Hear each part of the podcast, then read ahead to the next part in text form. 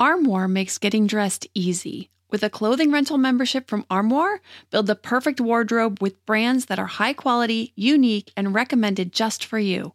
All you have to do is take a 5-minute style quiz and select items from your dynamic, personalized closet. The styles show up at your door in as little as 2 days. Then when you're ready for new clothes, just swap them out for more new-to-you styles. My favorite thing about Armoire is all the different style and occasion options, from casual to athleisure to night out, work formal, work casual, a total of 8 different occasions, 3 weather options, and 11 categories, including accessories, outerwear, and blazers, just to name a few. With Armoire, you can always have something new to wear without the hassle and closet clutter. You know the feeling. You open your closet, it's full, but you have quite literally nothing to wear. You're bored with everything in there. Enter Armoire. Armoire allows you to rent high-quality designer clothes for every occasion. Whether you're planning your outfit for date night, packing for a conference, or in need of a gown for a black tie event, you will be the best-dressed person in the room. Right now, my listeners can give Armoire a try and get up to 50% off the first month. That's up to $125 off. Just visit armoire.style/parenting. That's armoire.style. ARMOIRE.style/parenting to get up to 50% off your first month and never worry about what to wear again. Try Armoire today. Everybody in your crew identifies as either Big Mac Burger, McNuggets, or McCrispy Sandwich, but you're the Filet-O-Fish Sandwich all day. That crispy fish, that savory tartar sauce, that melty cheese, that pillowy bun. Yeah, you get it. Every time. And if you love the Filet-O-Fish, right now you can catch 2 of the classics you love for just $6. Limited time only. Price and participation may vary. Cannot be combined with any other offer. Single item at regular price. Ba-da-ba-ba-ba. Hello, everyone, and welcome to the Your Village podcast, Parenting Beyond Discipline, the place to learn about all things parenting and get your questions answered. I'm your host, Erin Royer-Azrelant. So this week, I'm going to take some time to catch up on questions that have come in over the past few months that I didn't have time to answer during other episodes. These are all questions that I get frequently, so I'm sure there are many parents who are struggling with the same or similar situations. The first question is from Lindsay in Chicago. Our daughter often won't eat dinner. I try to make her stay at the table until she finishes. Otherwise, she tells me at bedtime that she's hungry and I have to make her something else, so she doesn't have a complete meltdown about getting hungry and needing food at bedtime. But this doesn't always go well. She'll end up taking her food and putting it on the floor to eat like a dog, and sometimes I let her, anything to get her to eat her meal during dinner time. My husband isn't on board though, and he thinks we need to make her stay at the table, which turns into a big battle. And she doesn't eat. I get frustrated and everyone ends up upset. She just turned 4. What behavior should we expect at 4? How do we follow through on our expectations? Like I mentioned, this is a quite common struggle in many households. So first, I'm going to share the basic guidelines that I teach in the class Healthy Eating and Meal Times for Preschool and Beyond that's on our website. The guidelines are this. When it comes to food, parents are in charge of what and when it is offered. Kids are in charge of how much, and this also means if any, they eat. You provide the meal or snack. The child gets to choose what and how much he or she wants to eat. Children try to find all kinds of opportunities to gain power, and food and mealtimes has become a big area where kids have been able to gain the upper hand in a lot of households. So parents need to stay in charge of what and when food is offered and then remain detached from how much kids eat. Research shows that kids who are micromanaged, and that means this eat a bite of this, eat 2 more bites of that before you can have this or before you can leave the table, actually ends up with narrower food preferences than kids whose parents show less control during mealtimes. So what you want to do is offer dinner. If your child isn't interested in eating, you just let her know, this is dinner, it's fine if you aren't hungry, but there won't be any other food until breakfast. I'm also a big proponent of expecting kids to stay at the table, but without any expectations that they eat. So, as an example, Chandler, who's now 5, used to do this a lot when he was 3. I'd put dinner down, and every single night for a couple of weeks, the first thing out of his mouth was always, "I don't like this." I would say, "That's fine, you don't have to eat, but you do need to stay and visit with us while we eat." This way, there was no pressure to eat, but he was getting an opportunity to see the food, watch us experience it. And every single time, he ended up trying it, and 9 times out of 10, he would gobble it all up and ask for more. Now, I would watch him out of the corner of my eye a little bit back and forth, and I noticed that he was watching me. He was waiting for me to pressure him, to push him so that he could push back, and I never would do it. I would just sit there and eat my dinner, talk with the other kids, and just pretend like nothing was going on over there with him. And pretty soon, I'd see him looking at the food, looking at me, looking at the food, and pretty soon he would try it. Now, if I had said he had to try it or wasn't allowed to leave the table until he tried it, he would have just dug in really hard and been more determined not to try it. Not because he really didn't like it, but because then I would have laid down the challenge and it would have become a battle of wills, a power struggle. So what if your child doesn't eat any dinner, doesn't even try it? That's fine. The next meal is breakfast. Some parents struggle with this. Won't she be hungry? Yes, she will. But will she starve? No. Will she learn to eat when food is offered? Yes, she will. She will learn that refusing dinner and then getting another meal at bedtime won't work. When we do this with our kids, we teach them that they have the upper hand, that all they have to do is refuse the meal, and then they get something else later because we're afraid to put them to bed hungry. This is a big power play. It puts the power in their hands, and it also feeds into pickiness. It rewards picky eating, and then we definitely don't want to do that. So to answer the last part of your question, what should you expect at 4? You should expect manners at 4. At 2, we teach manners. At 3, we encourage manners and remind about manners. And at 4, we expect manners. The please, the thank you, may I be excused, sitting properly in the chair with knees down and aligned to the table and the plate in front of us, using utensils properly. Does this mean we won't have to remind? No, my kids are 7. And 5 and 5, and I still have to remind them sometimes. Knees down, sit squarely in front of your plate, stay seated at the table. This takes time, but we want to expect it and keep asking and reminding about it. And I cover more on this in the class on healthy eating and mealtimes, preschool and beyond, as well as ways to circumvent issues with kids who will eat all the pasta but leave the vegetables. So if you have questions or issues with that or other questions about getting kids off to a good start with eating and mealtimes and healthy eating, be sure to check out that class at yourvillageonline.com/healthykids. And you can use the promo codes FITKIDS20, FITKIDS20 for 20% off that class or one of the monthly membership options. Now, our next question is from Steve in Portland. Our 3-year-old son does not stay in bed at bedtime. He constantly gets up, so he ends up staying up with us until 9 and even 10 o'clock at night. We'd like to have some time to ourselves, and we also need him to wake up earlier and not be cranky when it's time to get ready for preschool. What can we do? This is another really common question that I get frequently. So I'm sure there are a lot of other parents out there who can relate to this.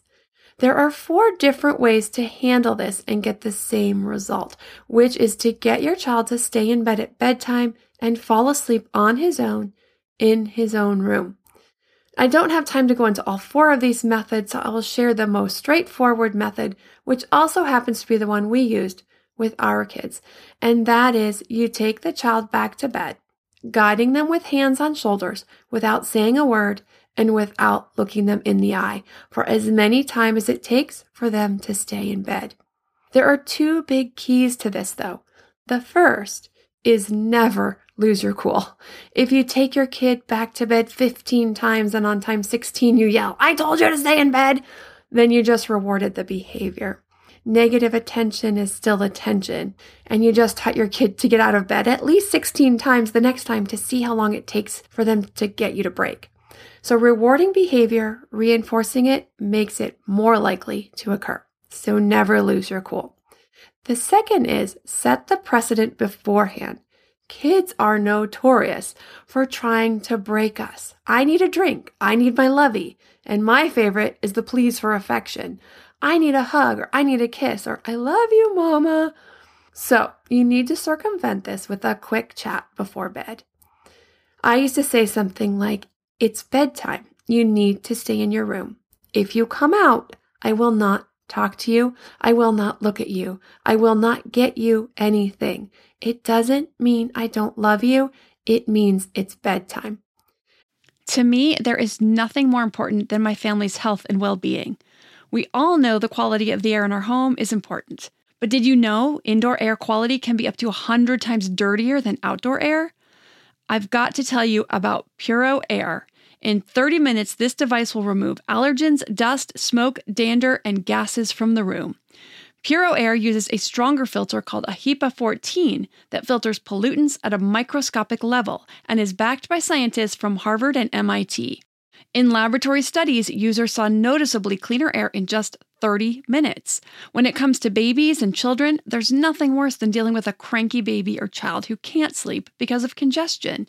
Air purifiers can help reduce congestion and improve immune system function to fight those winter colds and flus. I use my Puro Air purifiers to clean the air in my home, especially in our bedrooms while we sleep. It has a quiet, relaxing hum and cleans the air from pet dander, allergens, viruses, dust, mold, odors, and contaminants. It has 4 levels: low, medium, high, and sleep, and 4 different timer options, so you can customize it to your home and your needs. Check out Puro Air at getpuroair.com. That's GETPUROAIR.com. Puro Air is the only air filter that uses a HEPA 14 filter. That's getpuroair.com. Hey, Parenting Beyond Discipline listeners. Ready to create a home that fosters love, warmth, and style? Look no further than HomeThreads, your partner in crafting a nurturing environment. At HomeThreads.com, explore a thoughtfully curated collection of furniture designed for families who believe in positive parenting. From cozy reading nooks to durable playroom essentials, our pieces are crafted to enhance your parenting journey. HomeThreads has an incredible selection of furniture, decor, and accessories like throw pillows, blankets to snuggle under for family movie nights or reading time that helps you create the warm, cozy home that is the foundation for happy family memories. I love all the great pieces I've gotten from HomeThreads to finish the look in my home. Gorgeous yet durable and cozy accent throw pillows, blankets, and some really cute wall decor. I have an ocean theme throughout my downstairs, so I got a couple of really great wall pieces to finish that look, and some picture frames for the family photos. Visit homethreads.com/parenting today and get a code for 15% off your order. That's homethreads.com/parenting to get your code for 15% off your order, because great parenting deserves a great home. HomeThreads, love where you live. And of course, we want to make sure that the child has the lovey, the last drink of water, whatever it is, the hug, the back rub, the kiss, and let them know this is the last one. The only thing I do recommend parents always let kids get up for is to use the potty if they're in the middle of the potty training stage. You can still do this without looking at or speaking to your child, and the stage won't last long. And if you want to know about the other 3 methods, or you have other issues with toddler sleep, you can check out the toddler sleep class on the website, and you can use the promo code SLEEP to get that class for 20% off. And the next question is from Natalie in Sunnyvale. I have been feeling really guilty the past couple of days because I spanked my son, who's now 6. It was just a light swat and also the first time ever, but I swore I would never do this because I got spanked a lot as a kid, and I know it's not good for him or for us as a family. Now I just feel terrible about it. I lost my cool because I've had it with the disrespectful behavior, calling me names, yelling in my face, and just being generally disobedient and rude with tons of attitude. We use rewards like sticker charts and earning privileges, outings, and other treats, and also timeouts, but obviously what we're doing isn't working because I'm finding it hard to maintain peaceful means and positive discipline. I don't want to be that parent who hits her kids or yells at them. Please help. Natalie, thank you for sharing this very personal story with us. And I'm sure many other parents admire your courage in sharing this and your commitment to finding better ways. So there's probably a lot going on here. There are reasons for this disrespectful behavior and a lot of great positive discipline techniques for turning that around. Now, I'm going to do my best to address as many aspects of this as I can, but this is a really big question, so I will also refer you to the appropriate classes on the website. But let's start with the reasons behind the disrespect. This is a call for attention. Now, I don't know what the reasons are because I don't get to talk to you one-on-one, but I want you to think about some things. Has anything in your family changed? Have you moved? Has there been a death in the family? Is there a new sibling or a new sibling on the way? Take a look into what dynamics may have changed in your household, if any. And some ways of addressing calls for attention are with spending special time with your child who is acting out. Positive discipline teaches that a misbehaving child is a child who's feeling bad. So special time can help our child remember that we love them and are worthy of our time. It doesn't have to be long. Spending 15 minutes of dedicated play doing something that they really like to play, or a trip for ice cream can do wonders. Now, I want to give a caveat here because I don't want to make it sound like your child acts out and then you take them for ice cream. That's obviously not the point. We don't want to reward that behavior, but in the times when things are going well, or set up special time in the morning, you can say, you know what, I really want to spend some special time with you today. So today when your brother is napping, if that's the case, if there's a new baby, or tonight before bed, let's sit down and play a special game or a special toy together, whatever you'd like to do. What could that be? Set some time aside to spend with your child. And trying to do that at least every other day can really help turn some of that behavior around. Next, listen to the episode on dealing with disrespectful behavior because there's a lot of good information in there. But in general, we want to teach our kids that it's normal to have upset feelings and that it's not just okay, but it's important to share those feelings. But what isn't okay is to be disrespectful. Explain what that means, the yelling, the name calling, any hitting or other ways of physically hurting someone. And then also share how you expect your child to share those feelings in a respectful way. And in the episode on disrespect, I share lots of ways to teach kids about respect. So check that out. Next, I strongly recommend getting rid of the reward systems and rewards charts. Rewards actually work against kids building inner character traits, internal motivation for behaviors. They teach kids to work for the external, for the reward. What we find starts to happen is that we need to invoke bigger and bigger rewards to get the same behavior. It's basically like an addiction. We want kids to help around the house because they want to be a helpful family member, not so they can earn the next reward. We want them to treat us with respect because that's the way we treat people, not so they can get a reward. We want them to read and do homework because of the knowledge they gain and a love of learning, not for a trip to the toy store. So you get the idea. Along with rewards, I also strongly encourage you to get rid of the timeouts. Kids really don't learn anything from timeouts, and they often have the same negative effects of other punitive discipline. And I covered those negatives in last week's episode, so you may want to go back and listen to that one if you haven't already. Some of the disrespectful behavior may be coming out of those feelings of revenge from the timeouts. So when you get rid of those, you may also see some lessening of this disrespectful behavior. Also in last week's episode, I shared my story about how I felt when I got rid of timeouts.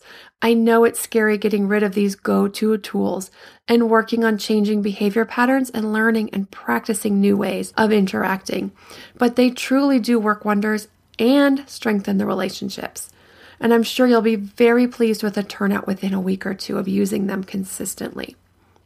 There are lots of great alternatives to timeouts and lots of other great positive discipline tools that when you use them, the need to use any kind of consequences becomes few and far between. Since your question is so involved, it would take me a really long time to share all the information on positive discipline. So I'm going to recommend watching the class Discipline Tools for Elementary, and these are for kids ages 5 to 10 on the website. It includes the No More Timeouts, which is all the alternatives to using timeouts, along with lots of other positive discipline tools that you can have at your disposal for increasing positive behavior. It's a little over an hour long and comes with lots of handouts too. The next area to consider is your own stress level. We parents get to our breaking point a lot easier and quicker when we're stressed and tired. So be sure to make sure you're taking care of yourself and take some inventory of where you might be getting stressed. It's important not just so that you're well rested and more patient, but it's also an important way to be a role model for our kids. We aren't meant to give and never replenish ourselves. So give yourself a break and give yourself permission to do that if you need it. I cover a lot of different tips and tools on how to do that in the Peaceful Parenting Part 1, because the first step in being a peaceful parent is making sure our own needs are met, that we're well rested, and our stress levels are in check. Then Peaceful Parenting Part 2 covers tons of tools for maintaining your cool, both in the moments of chaos and over the long term. And you can see the class outlines for all those. Watch the intro videos for free and see if they sound like something that would be helpful for you. And check that out on our website, yourvillageonline.com. The last question for this episode, which is actually the one that I wanted to cover in last week's episode, is from Holly in Pittsburgh. I watched your class on choices. Well, actually the whole Discipline Tools for Toddlers class, and I absolutely loved it. I got so many tips and tools, and life with my 3-year-old daughter is so much easier. But I have one question. Just like you mentioned, she loves to do things for herself. So we use that to our advantage and give the choice by yourself or with my help. The problem we're having is that she insists on trying to button her own pants, and she just doesn't have the dexterity to do it. She tries forever and makes us late every time. But if I try to take over or let her know her time is up, she throws a fit. I love this question, Holly, because I literally had this exact same scenario with my daughter when she was that age. Your daughter, like mine, sounds super determined, and that is a good thing. It will serve her well in life, but it can be frustrating in these types of situations. So here's what you can do. Have her get going on her pants first thing. You can even have her start on her pants and go take a shower or go fix breakfast to give her ample time to try on her own. 20 minutes should be plenty of time. After 15 to 20 minutes, she'll either get it or she'll finally be willing to accept some help and even most likely ask for it. Now, when I had my daughter, she was the twin, so I had a whole lot of things that I could do before I needed to come back to her. I would let her get started and go dress her twin brother, help her older brother get dressed, and gave her plenty of time to sit there and work on her pants. So figure out how you can work into your schedule an extra 15 to 20 minutes to give her that time to keep trying on her own. As I mentioned in the last episode, we're on our family vacation this week and next, but the next episode will be up the first week of August. I hope everyone is having a great summer and keep these questions coming. If you have a question, please be sure to send it to podcast@yourvillageonline.com. As always, if you like what you're hearing, I'd love a review on iTunes. If there's a topic you'd like to hear or something you think we can do better, we welcome your feedback at podcast@yourvillageonline.com. Thanks for listening, and I'll see you in a couple weeks.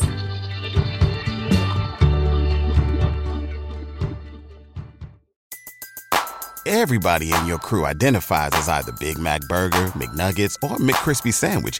But you're the Filet-O-Fish Sandwich all day. That crispy fish, that savory tartar sauce, that melty cheese, that pillowy bun. Yeah, you get it. Every time. And if you love the Filet-O-Fish, right now you can catch two of the classics you love for just $6. Limited time only. Price and participation may vary. Cannot be combined with any other offer. Single item at regular price. Ba-da-ba-ba-ba.